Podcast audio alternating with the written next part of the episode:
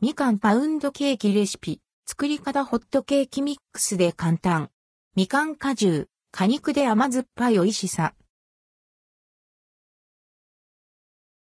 ホットケーキミックスで簡単に作れるみかん、パウンドケーキのレシピをご紹介します。5つの材料を混ぜて焼くだけなので簡単に失敗なく作れますよ。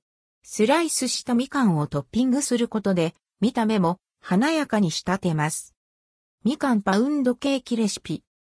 材料用意するものはこちら。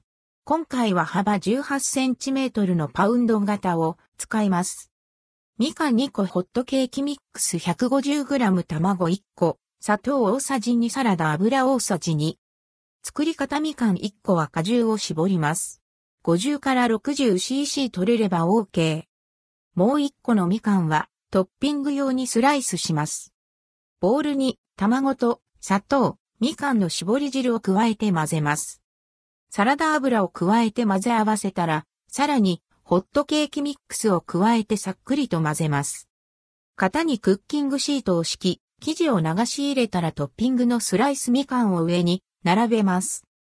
180度に予熱したオーブンで25から35分ほど焼き上げれば完成。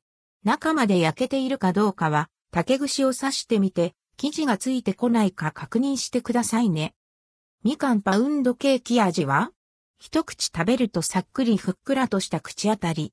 噛むほどにしっとりした口どけとともに、みずみずしく、ジューシーなみかんの甘みが広がって、とっても美味しい。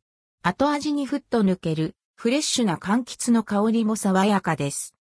優しい甘みとみかんのほのかな酸味のバランスも良く、さっぱりと食べられるので、ココアなど甘いホットドリンクとも合いますよ。